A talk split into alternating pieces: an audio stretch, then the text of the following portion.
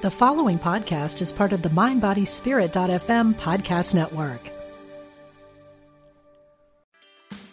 Meditation doesn't have to be a solo practice. Meditation is more fun with friends. Looking for a way to drop in and hang out at the same time? Join us online at Omega Institute for a meditation party with self proclaimed meditation nerds Dan Harris, host of the 10% Happier podcast, Sebene Selassie, and Jeff Warren. This three day retreat will stream live from Omega's Hudson Valley campus May 17th to 19th. Don't miss the party. Reserve your spot at eomega.org slash party today.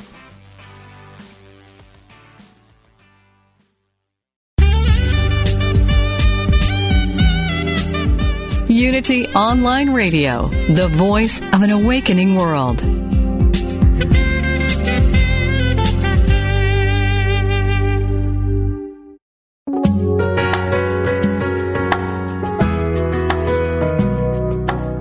Welcome to Spirit of Recovery, the place where spirituality and recovery meet, with Reverend Anna Schaus, PhD from Soul Matters Ministry in Olympia, Washington.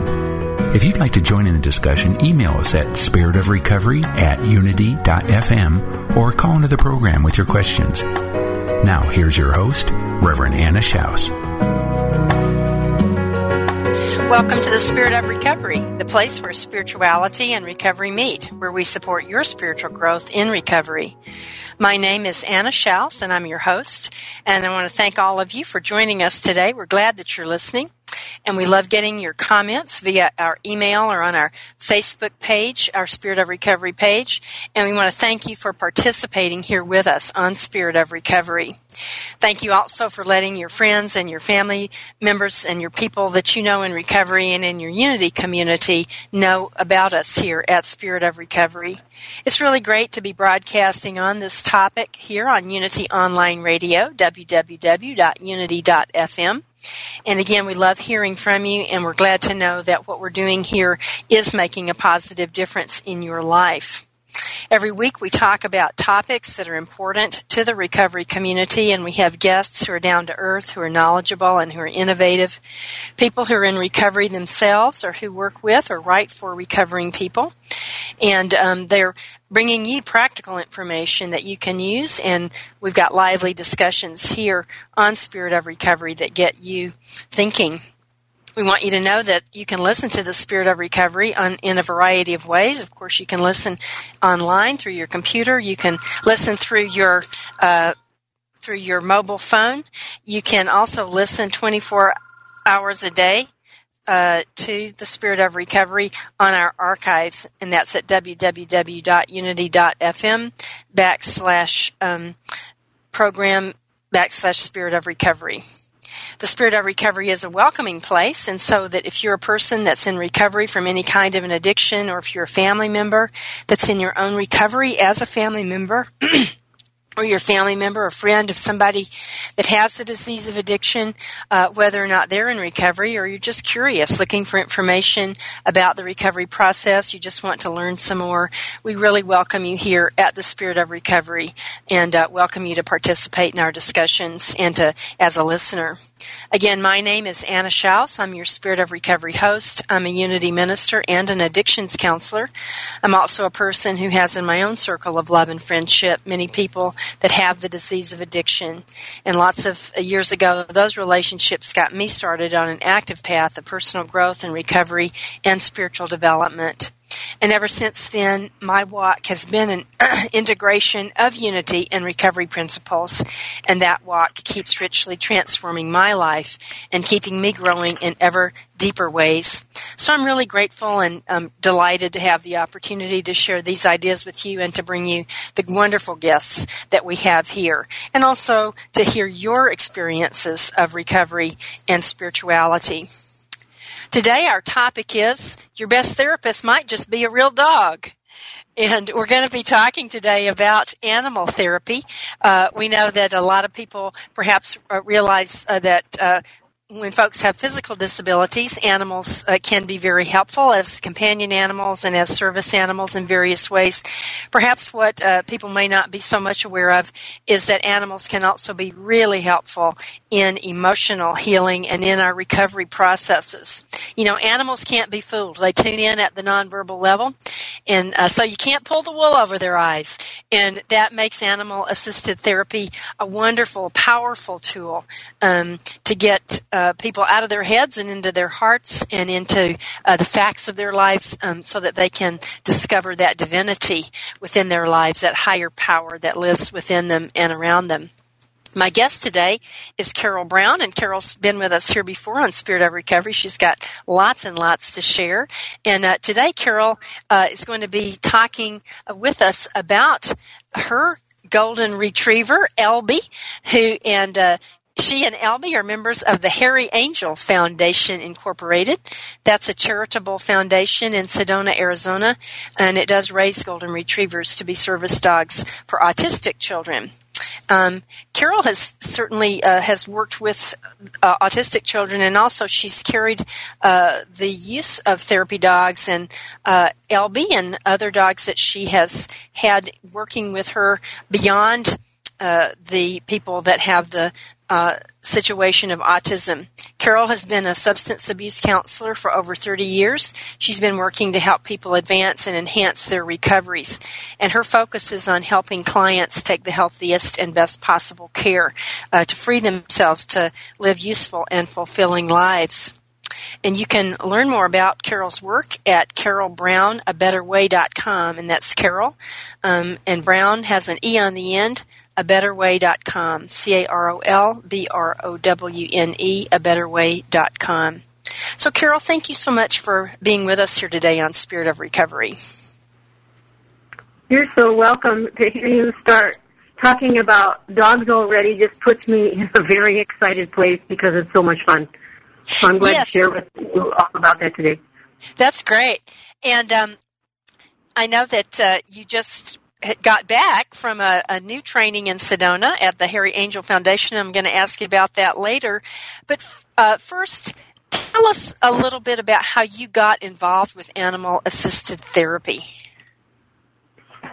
Well, that's a wonderful story. I love these stories that just kind of fall out of the sky and and my connection, my first connection with Harry Angel Foundation was pretty much like that. I was with a friend at the emergency room uh, in Sedona, Arizona. She was there in having severe stomach pain, and we were in the emergency room, and the doctor walked in with a giant golden retriever, and he happened to be the ambassador dog for Harry Angel at that time. He was the doctor's dog, and because he was a service animal, she had him at work, and so while she was ministering to my friend, I of course was very interested in him.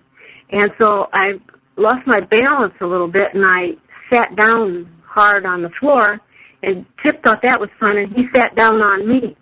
And so that was the beginning of our relationship. And uh, the doctor explained what Harry Angel Foundation was, and I called Fran Elliott, the owner breeder, um, and that was our start. And that was in November of 2001. And in 2002, I got my first puppy to raise. Mm-hmm.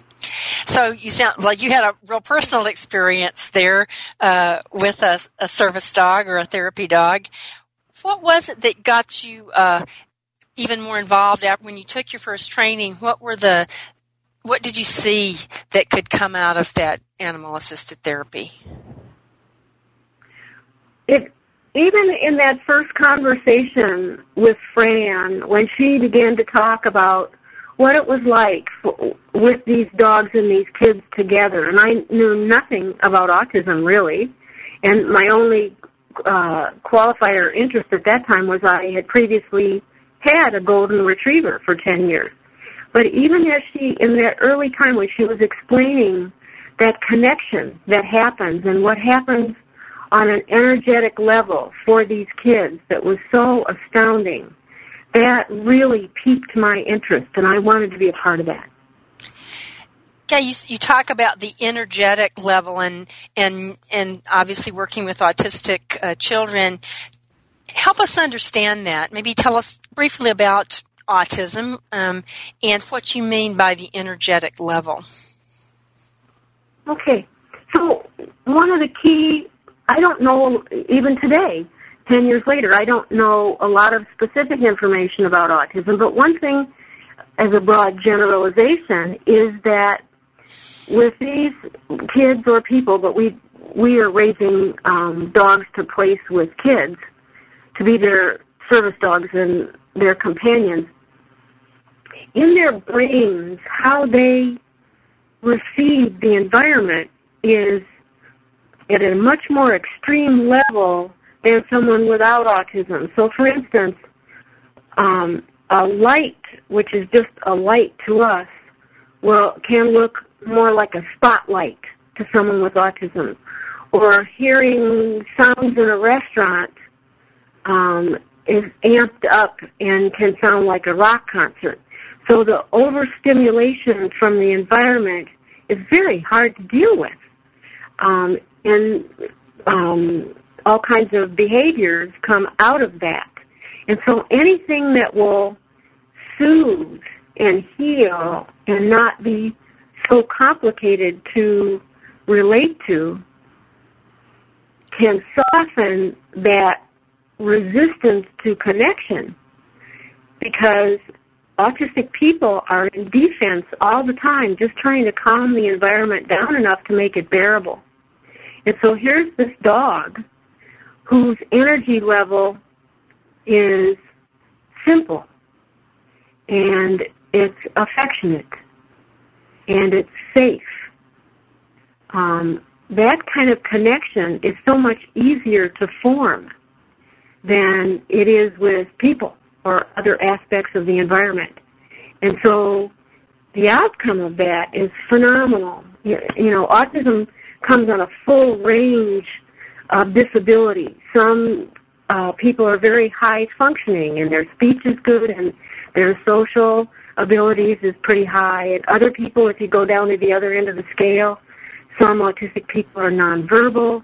Their social connections are difficult, if not if not non-existent. So, for instance, to get down to a specific, here's a mom and a dad with an autistic child who has difficulty communicating, and so somehow a dog comes into the picture, and a connection, this easy connection, is made with the dog, safe and comfortable and easy, and pretty soon, especially if there's help with that, maybe the child is beginning to interact with the dog, even talk to the dog or express affection to the dog in a way that he or she has not been able to do with a person, and then that can transfer over to a family.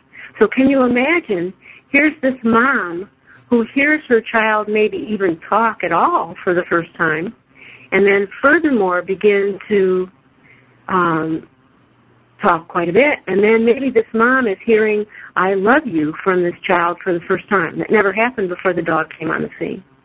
That's profound. It is profound. That's powerful. What is it? Uh, you said that the the people that have autism do feel that safe uh, uh, sense of of the dog's presence and so on and so forth. I'm not quite sure how to ask this, but and you talked about the inner energetic level. Tell us a little more about about the difference between the energetic level and the intellectual level, and um, why is that so potent? Isn't that a great question? Let me explore that. So, one way to look at it, as far as I'm concerned, what I'm observing lately, just about everywhere, is the level that we generally deal with is conscious. You know, we're conscious and aware, and we can see cause and effect and that sort of thing. And there seems to be an energy level that's deeper and quieter and not as conscious. And so it's like we're looking deep into something and we're going, oh, this is something that's affecting me that I haven't even been aware of it's affecting me on a cellular level. Um, deeper is the word that I come up with with that, and uh, it. Lots of people are beginning to talk about this energy stuff and being aware of it and accessing it more. Um, people who delve into physics, and it's just coming from all kinds of disciplines. And so, what I'm observing is we're dealing, we're affecting each other at the level of energy between ourselves at levels that are not conscious to us, but boy, do we operate from it. For instance, if I walk up to you and your body posture is real tight and you have kind of a scowl on your face, um, I have a automatic reaction to that that I may not even, it's not like going through my mind, oh, she's scowling and her shoulders are lifted and her arms are crossed. I don't even think about that. All I know is I have this kind of body sensation, um, like if you can imagine that every cell has its own little brain, that I am picking up on those signals that I don't have on a conscious level, and then my action is geared from that, whether I'm conscious of it or not. And so that can work positively as well. Uh-huh. So here's this child who is with a bunch of anxious people who want to connect with him or her so much. And so the, the level of energy is kind of tense and demanding and pushy. Um, because people are just trying to help and they feel inadequate and kind of helpless and they're family members and they really want to do the best for this kid and so the environment is just kind of wound up like that all the time. And here comes along this dog who just, that energy level, it might be boisterous, um, but nothing's required. So it's, it's subtle and it may not be conscious, but it's what we react to and act from. Does that clear it up any at all? Yes, it does. That's very clear. That's a great um, explanation. It it reminds me of that old Aesop's fable of the sun and the wind. You know, they were having a contest trying to get the man to take his coat off, and the wind blew, and of course he drew his coat tighter, and the sun beamed on him, and he took his coat off. Yes, yeah, yes. I like that analogy. Mm-hmm. Yes. Well, um, Go ahead. It'd be kind of fun if you have time to just give you a couple of promo, uh, personal stories from the dogs that I have raised personally. Yes, um, please do. So my first dog's name was Max, and he was the shyest puppy of his litter of nine. And he happened to go to a little boy who was also pretty shy and retiring. I think the little boy was six at the time. Um, and so Max had some difficulty with his public access training. Um, it made him nervous and anxious, and he wasn't as natural in social public situations, which is what how they're supposed to help the kids is to go with with the child anywhere the child might go, church, school, restaurants, movies, on the plane, to be a companion to this child. So here was Max, who was pretty anxious himself. But there's something unexplainable that happens between these kids and these dogs. This is what I've observed. And it happens instantly. And so here's shy little Max, and we go for placement of him. And within five minutes, this shy retiring dog has the whole family grouped around him on the couch, showing him his new toys. Hmm. And so there was some kind of connection for him, and particularly that little boy, that made things better for both of them. And so then in the future, when the little boy would go someplace like Walmart, you know, some big store, mm-hmm. that under normal circumstances would be a very difficult situation for him, because he had this bond with his dog, he could focus in on helping the dog be comfortable in that situation, and it helped the little boy himself. Isn't That's that cool? a that is cool. That's a powerful story. It, it's a in kind of an odd way. It's like in the twelve steps about how your people are urged to be of service, and and if you're of service and you're kind of quote out of that self centeredness, then things are better. It's time for our it's time for our break. Um, we'll be right back. Stay with us, and Spirit of Recovery will return in just a few minutes.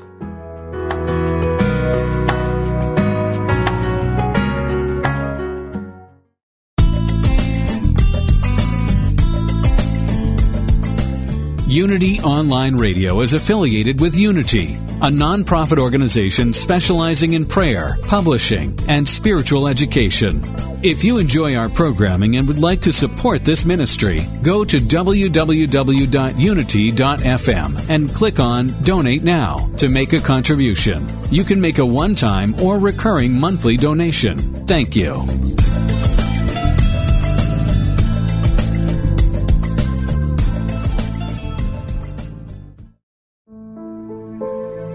Daily Word, inspiration, and practical teachings to help people of all faiths live healthy, prosperous, and meaningful lives. My mind and body are in an ongoing conversation. My body responds to my thoughts, and my mind continually receives messages from my body, especially when something is out of order. However, I am more than mind and body. I am created in the image and likeness of God. I am first and foremost spirit. As I bring my spiritual awareness into the conversation between mind and body, I keep myself in balance. I know my body and its needs. I nurture it with food and water, rest and exercise. I also send an affirmation of life and renewal to every cell of my being. With spirit-centered thoughts, words, and actions, I claim my true identity as a whole and healthy expression of God mind, body, and spirit. Daily Word Magazine is now available in a digital format. To learn how you can subscribe to this online interactive magazine, go to www.dailyword.com.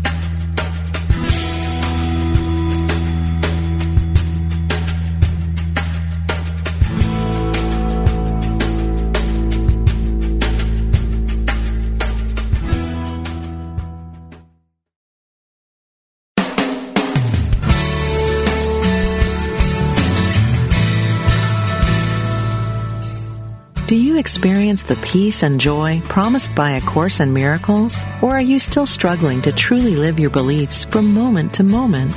Let Reverend Jennifer Hadley help you focus on your intent to be the love, be the peace through practical application by walking your talk. Experience the healing live every Tuesday at 10 a.m. Central on A Course in Miracles, Living the Love, Walking the Talk, only on Unity Online Radio, the voice of an awakening world.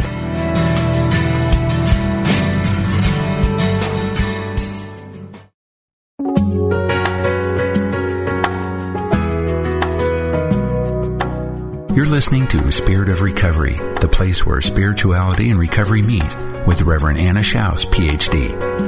If you'd like to share your questions, comments, and experience with today's topics, call us now or email us at spiritofrecovery at unity.fm. We now return to Spirit of Recovery.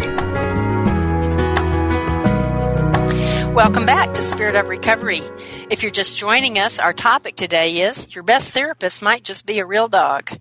And we're talking about animal assisted therapy and about how um, animals create a safe space for uh, connection, for nurturing, and how they can be a support um, to people, even in recovery, people that are working to recover the fullness of their lives, people that are working to make connections with themselves and others, and to uh, connect with that higher power within and without us. My guest today is Carol Browne, and uh, she is sharing with us about the work that she does through um, Carol Browne, A Better Way, uh, which is her uh, therapy uh, practice that she has. Carol is an addictions counselor who's been in practice for many, many years, and she uses various modalities, and one of those is animal assisted therapy. And uh, she and her golden retriever, Elby, um, who is an animal therapist, are members of the Harry Angel Foundation uh, of Sedona, Arizona. Before we get back to our conversation with Carol, I invite you to join me in a, the Serenity Minute to share with me a constructive idea and to relax as we're listening to some uh, pleasing music. And just to take a moment to let go into that nurturing space within us to make that connection with our higher power. So I invite you to join me now in this constructive idea. I'm grateful for honest, loving connections through those, I heal. I'm grateful for honest, loving connections. through those, I heal.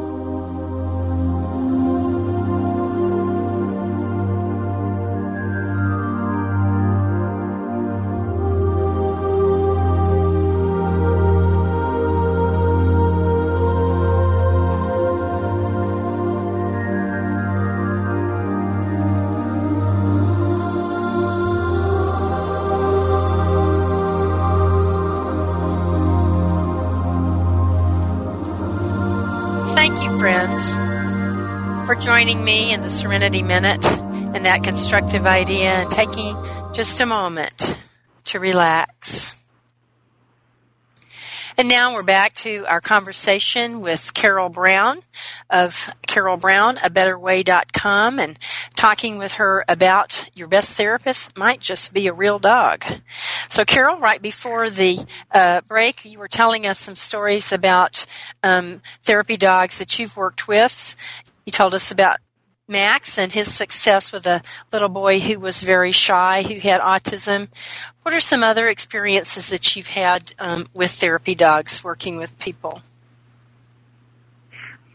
Thanks. Um, first, I during the break, I thought I want to tell you the story that wasn't mine specifically, but it pointed uh, out what we were talking about before about that that subtle energy about there's that something that happens which we don't exactly understand what it is, but we can certainly see the effects of it. So this story was that a family had taken their autistic child to a restaurant, and the and those are difficult, um, high intensity places.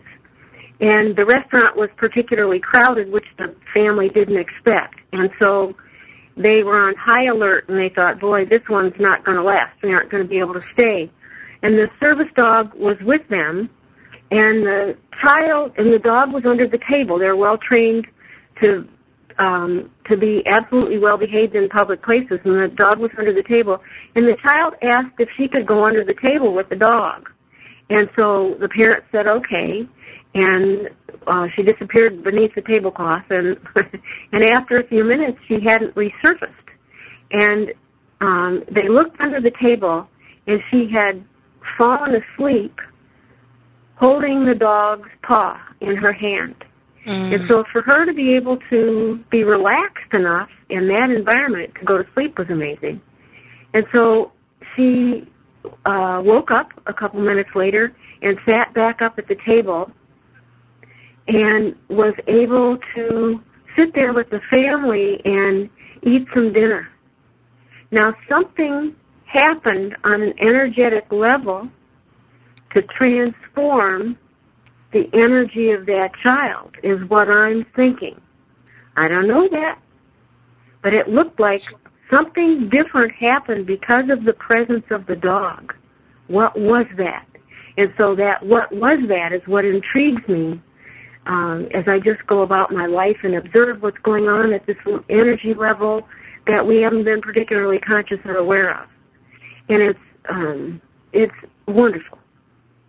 The other story I want to tell about that, about these magnificent things that happen under the surface, is the last dog I raised and placed was for a 15 year old boy, and he lives in Phoenix, and I live in Dallas and he and his family came to get the dog when it was time.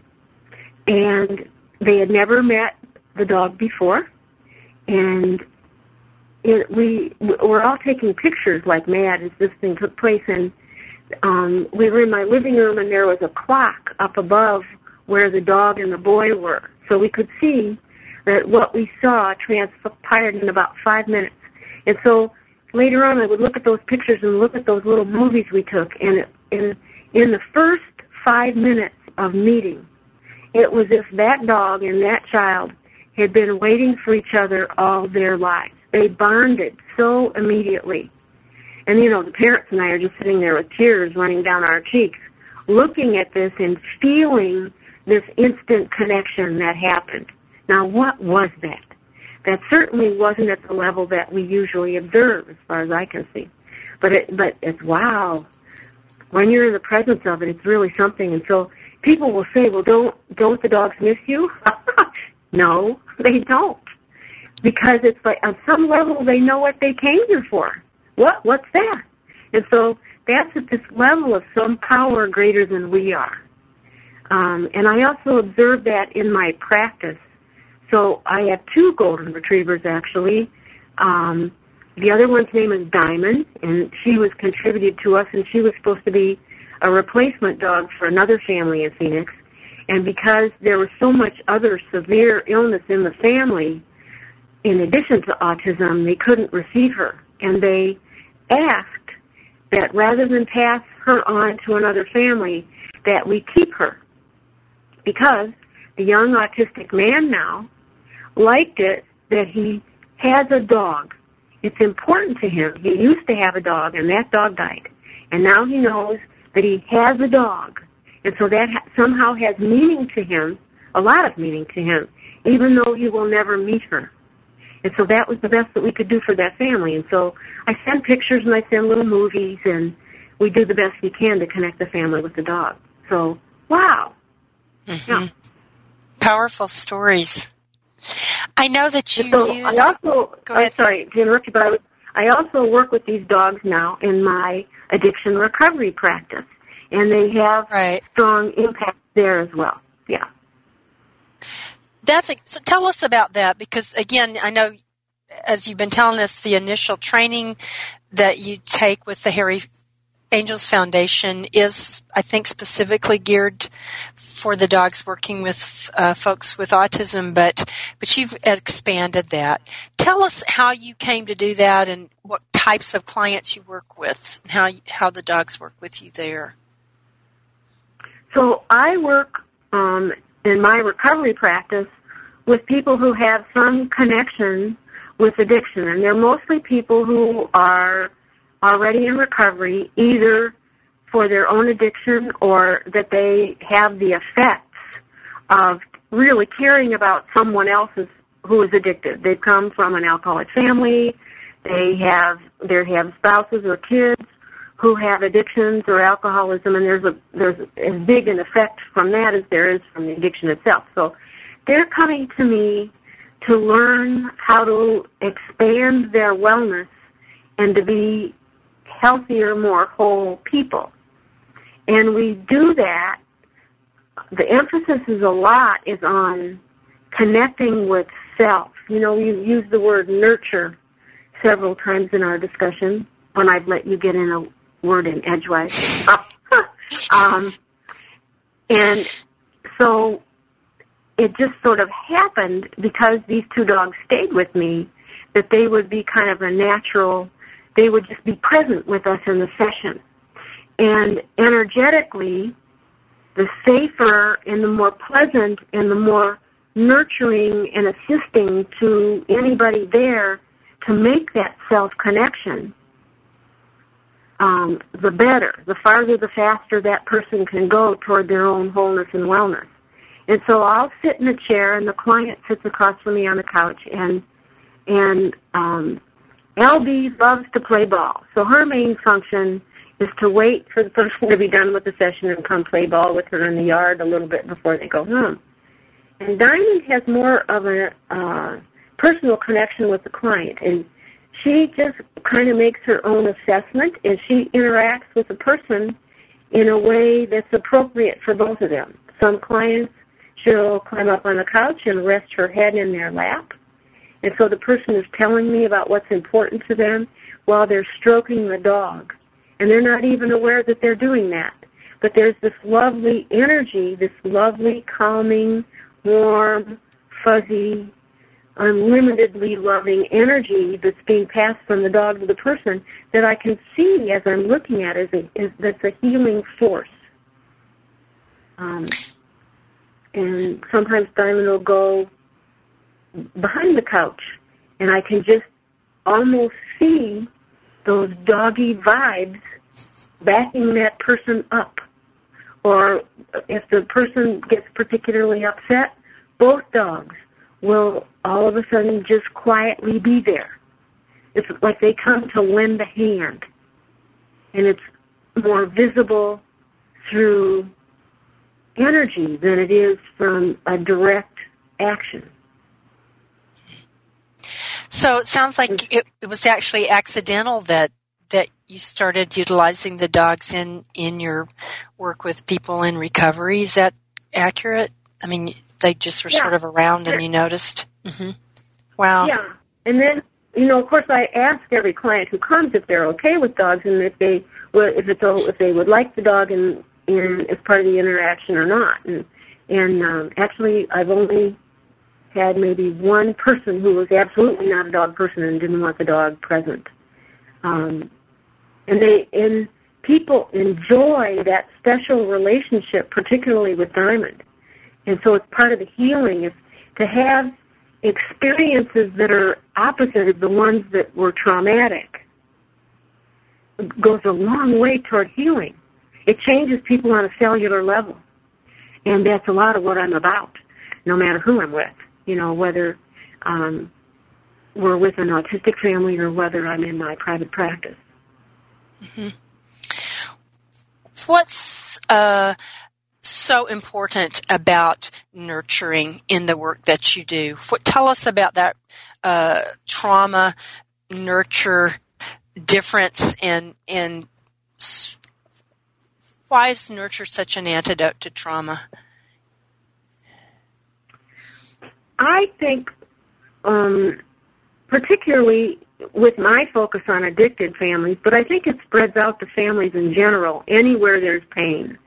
And of course, everybody through life has pain in some aspect or another, but what happens when there's something painful going on is people can get disconnected from themselves and from others. And it and sometimes that reconnection with self and with others doesn't happen. Or sometimes that connection with self doesn't happen from the beginning. People are born into families where there's a lot of commotion going on for whatever reason, and the focus becomes on helping the pain in the family instead of having an atmosphere where the energy around it is, oh, we have energy to spare ourselves, the caregivers, and we're here to make sure that you know how valuable and how loved you are, and we're here to guide and help you, and we're here to show you that the world is a wonderful place and you can trust it, and um, it's going to be there to support you. For a lot of people, that never happens. And so there's this big disconnect from self. And so people grow up not knowing how to connect with themselves or how to take care of themselves properly. And so when you look at the culture as a whole, for instance, it's like we all get up in the morning, you know, and get up on our horses and ride off into our busyness, and it's like we've all been trained to live 72 hours in every 24. And so we don't learn how to take care of ourselves. We don't we don't know the reality of time because there's so much pressure in the culture as a whole to live beyond the energy you've got. And so part of the nurture thing is to begin to be aware, aware and conscious about how much time do I really have in a day? Or how much energy do I really have? And let me consciously begin to choose what's good for me and beneficial to me and what's not. Instead of this unconscious, not connected with self, just scurrying about doing what everybody else is doing or doing what's expected of us. And so to reverse that process and give people ways to make that connection with self, the upshot of that then is here's this healthier, connected with self, connected with universal source, and much more able to be actually available and actually connected with others. So, with people who have addictions or the family illness, that's absolutely necessary to to have that kind of wellness because every part of their person has been disrupted and destroyed in some way. And so recovering people in particular need to learn that reversal of trauma and that self connection and that self nurture where people who aren't that deleteriously affected can kind of lump along in the middle ground. Mm-hmm. You, so you're telling us uh, one, that one thing about being connected to self is is to really be aware of time, to be aware of how much uh, energy we have in a in a day, and so forth. Could you explain to us some more about what what does it mean? What are some concrete examples of being disconnected from self? So let's say I'm a boy in a family um, who has been raised with people who were kind of in pain and disconnected from themselves also. Okay, and let so me put a check mark on that where it's time for our break. Uh, speaking of time, okay. and we'll be right back and we'll you can that share that with us. We'll hold that thought.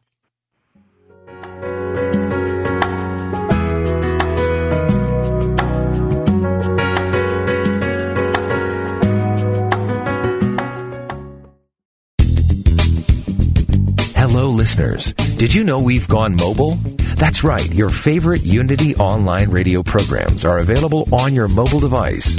Now you can take us with you wherever you go. Using apps from Live 365 or Stitcher, you can listen to Unity Online Radio live or on demand. To learn more, visit Unity Online Radio and click on Mobile Listening.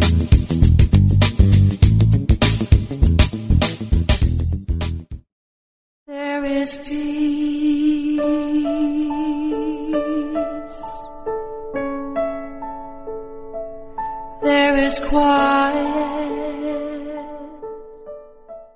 Reverend Paulette's mantra is, It's all a prayer. Tune in every Tuesday as Unity Minister Paulette Pipe leads you in meditation and prayer on touching the stillness. Make no mistake, this is not nap time with an energy that will captivate you. Touching the stillness will guide you in deep meditation, leaving you enlivened. Hear astounding meditations and learn more about different forms of meditation. Enrich your prayer life as Reverend Paulette, Senior Minister of Touching the Stillness Ministries, affirmatively prays with power and authority by taking live prayer requests from callers like you. Whether you have a prayer request for yourself or for a loved one or are ready for a deepened meditation experience, make sure you tune in on Tuesdays at 11 a.m. Central Time, where we'll be joining in consciousness with the unceasing prayer activity of the Silent Unity 24-7 prayer ministry at Unity Village. That's Touching the Stillness with Reverend Paulette Pipe every Tuesday right here on Unity Online Radio the voice of an awakening world. Letting go in the stillness.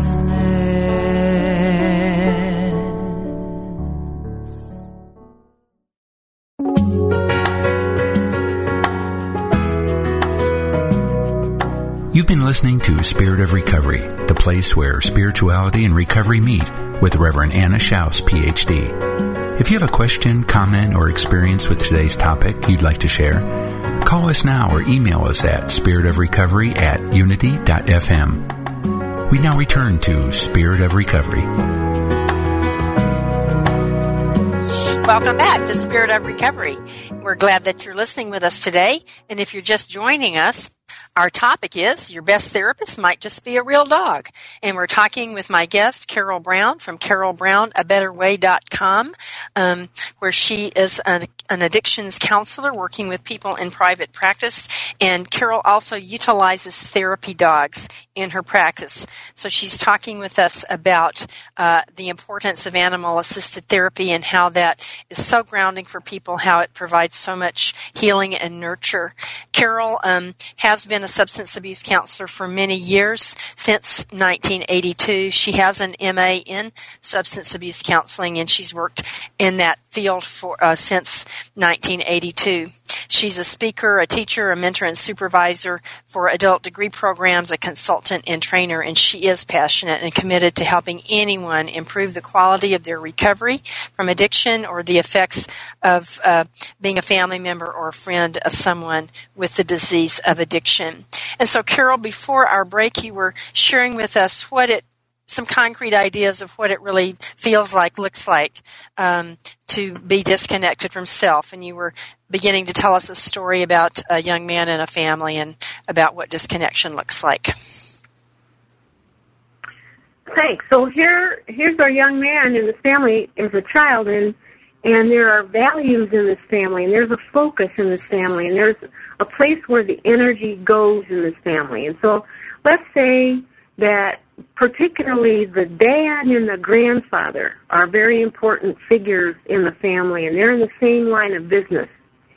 And as this child grows up, it's kind of a given, both spoken and just kind of energetically transmitted, that this child is expected to be like his father and like his grandpa. And that's fine. Those might be uh, very laudable goals to have. But what gets out of balance is there's not focus put on who the child is really. That's not important. Never mind who you are. Our, your job is to become like these other people. And so there's a lot of message that gets passed down, especially in any kind of painful situation in a family, that it comes down to never mind about you. You just do what we need you to do and be who we need you to be. And so the any connection that that child has with self and who they really are gets lost.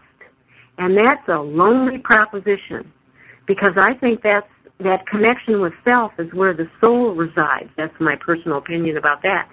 So, you know, see what you think about that, you and your listeners. Um, so when you get cut off from that very important nut of who you are, then that's lonely and painful. And so we do some things to try to get over that pain. And whoops, here are some things that are that we're trying to help ourselves with that then turn into things that get stuck and way out of balance and turn into addictive processes. And so one way to look at it is we're just trying to get back to that original connection with self, which really is connection with higher power, the way I look at it. So that might be interesting for your listeners to consider about what do you think about that? Right. Tell us some more about how you see that, Carol. What what do you mean that being connected with self is being connected with higher power. How does that work? Well, I know in my own recovery process, I was so focused outside myself and in such a defensive posture, just trying to survive, that that made connections in general just very difficult. I couldn't connect with me. I couldn't connect with God. I couldn't connect with you. I just it's kind of like uh, man overboard. You know, I I I fell off the boat and nobody sent me a life preserver yet, and so the life preserver becomes this connection, connection in community. In recovery circles, of course, there's a lot of emphasis on we. We can do together. We together can help can help each other connect with ourselves and we can connect with each other and we can connect with some higher source. Um, so to me, that the longer, the more well I get, the more important that becomes. As I'm having more delight in the self discovery. And so I found out over time that, oh, I was being very neglectful to myself. And so where I would look out and I would think, oh, I'm so lonely and I just wish I could hook up with other people and would do all these goofy things to try. And who I was really lonely for was me. But I didn't have the skill to connect with myself. And through getting some help for myself, some people taught me that about here's a way that you connect with yourself. So we were we're talking about the time and the energy. So to just to be with somebody who asks me brings up these questions about, well, you know, if you think about your day tomorrow, what are the most important things to you that you want to have happen or that you want to do? So, you know, the person sits there and they think of their little list, and we can talk about, well, that's a cool list, but it sounds a little long. How much of that do you think is realistic to do? And so there's this just kind of gently guiding the person to looking inward and considering well, what do I think about that? How do I feel about that? What's my particular list given this question? Um, and so there's this redirect to insight to self rather than outward to all that distraction. Powerful. Yeah. When- did that answer what you asked? Yeah, You know, yeah, it did. Yeah, that was good. That was really a clear, uh, clear uh, explanation of what that actually looks like, and give some ideas about how we can get in touch with that self, just in in some simple ways like that. Just taking the time to, as you said, to ask yourself those questions. I'll It's- tell you. I'll tell you a funny example about that. At Harry Angel, um, there's this long, there's a long-standing joke about Carol and her naps. Huh. One of the ways I take care of myself is I take naps. You know, I get that rest throughout the day. I'm in touch with how much energy I've got, and I take naps. And so, one of the things with the dogs and the autistic kids is um, they don't sleep well generally, the kids, and so to have the dog sleep with the child assists that greatly. Calms the anxiety, helps the kids sleep better, keeps them from wandering around at night because they're more likely to stay in the room with the dog. So when we train these puppies, we we bed train them. We teach them to sleep with us. Well, that's the best thing I do, and so I'm very good at bed training and nap training with any puppy that I have. And That's so your they just kid me specialty, that. yeah, that's my specialty. Yes, I'm the master great. of the nap. That's good. Yeah. That's a good one. Yeah. Um, what can people do that, I mean, people here that are our listeners that are in uh, recovery or just interested in this, and they may or may not be able to uh, ha- actually have an animal uh, therapist, but we're all around animals. If you have a pet, or what can what can you do just as a a person in the world to u- utilize uh, that love and kindness of animals to help our, ourselves in a in a way that's also, of course, good for the animal. So, just from what we've been talking about, if you have your own pet, cat or dog or bird or whatever, and we're now beginning to talk about, oh, there's some energy that goes back and forth between us that's really valuable and really good. So just to notice that, um, your listeners could do that for themselves about, and maybe spend a little more conscious time with their pet, knowing that it's really of great benefit to both pet and person, um, and just do that in a little more conscious way. You know, take another walk with your dog, or take a little five minutes to play ball with the dog in the backyard, or sit with your cat beside you.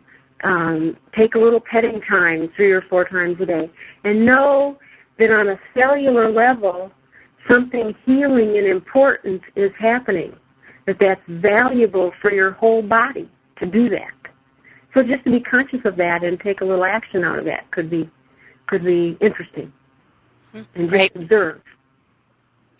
In our last few minutes here, tell us you. I know that you just got back from a workshop in Sedona. I, I think you probably take uh, refresher workshops, or maybe their next level of skill, or so forth, or uh, a Harry Angels Foundation workshop. So tell us what was new about this, what you learned, and what you're bringing back with you into your practice. Oh boy, oh boy. So what what happened was we have recently had a new litter. We have six absolutely gorgeous, wonderful puppies who are um, two months old now, and um, so we new puppy raisers have been assigned, and there's a friend of mine here in Dallas who will be raising one of the new puppies, and so we went this weekend for puppy raiser orientation. So the um, puppy raisers got to meet with their puppies. They got to meet with Fran, and they got to meet with Gary, our trainer, and we got to meet each other.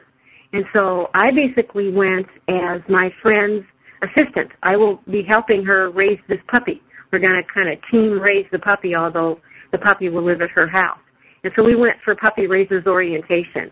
And oh boy, just to hold those puppies So we sat in the circle and we got some information about what to expect in this puppy raising as we sat with these puppies on our lap and experienced the bonding with these little ones. You know, you can just feel that, and I could feel that in every cell of my body, just sitting there with those puppies. And so, and then we had the bonding with each other. It was a great foundation for the new puppy raisers to meet each other and to meet the man who's going to be helping uh, train them to be able to raise their puppies. Um, and so we just kind of cohesed as a unit and had this orientation over the weekend. Carol, that's wonderful. It, uh, our time is uh, completed here, but thank you so much for your enthusiasm and your nurturing presence uh, for the work that you have done in your own recovery, uh, and so that you really are that connected consciously with, with yourself and with your higher power and can share that with others. And thanks to Elby and Diamond, those beautiful hairy angels, and for the work and, and that they and all the other therapy dogs do. Thanks so much for being my guest today. Appreciate it. Total delight, and I send big puppy vibes to all your listeners. Sounds great. All right. You can find out more about Carol's work at Carol Browne, and that's Brown with an E on the end, a betterway.com. Carol Browne, a betterway.com. And God bless you, my friends. Have a wonderful week, and we'll be with you next week here on Spirit of Recovery.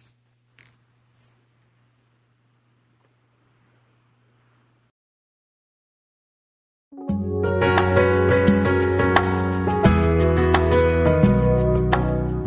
for tuning in to Spirit of Recovery with Reverend Anna Schaus, PhD, and her guests. Join Anna and her guests live every Tuesday at 4 p.m. Central, 2 p.m. Pacific for down-to-earth ideas on keeping spirituality in the heart of your recovery. Spirit of Recovery, only on Unity FM, the voice of an awakening world. This program is brought to you in part by Soul Matters Ministry in Olympia, Washington, committed to bringing light to the soul online at www.soulmatters-spiritworks.org.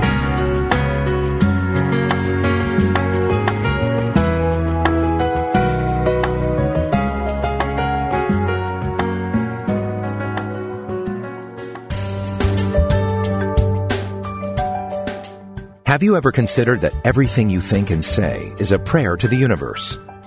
Are you sending a positive or negative message? Join Reverend Beverly Molander and her guests on Affirmative Prayer, Activating the Power of Yes, to find out how they activated the power of yes in their lives, their communities, or the world. If they can do it, you can too.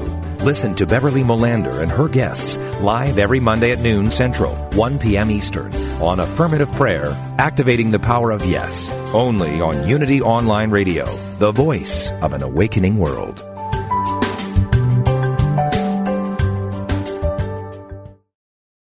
According to an ancient Hindu teaching, if you can only speak the truth and tell no lies for 12 consecutive years, you can attain enlightenment. Resolve to be honest with yourself and others starting today. And after 4,383 days, you just may become enlightened.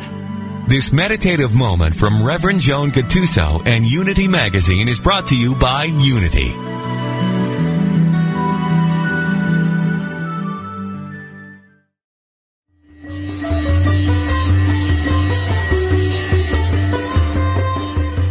Ready for the next steps on your spiritual path? If you are, you won't want to miss the Yoga Hour, Living the Eternal Way, with Reverend Ellen Grace O'Brien from the Center for Spiritual Enlightenment in San Jose, California. Essential insights and practices from the ancient yoga science of self-realization show us how to live healthier, happier, more balanced lives. The benefits of spiritually conscious living start now. For a time-tested method to live with purpose and realize your infinite potential, tune in to the Yoga Hour, Living the Eternal Way with Reverend Ellen Grace O'Brien, every Thursday morning at 10 Central, 8 a.m. Pacific. Only on Unity FM, the voice of an awakening world.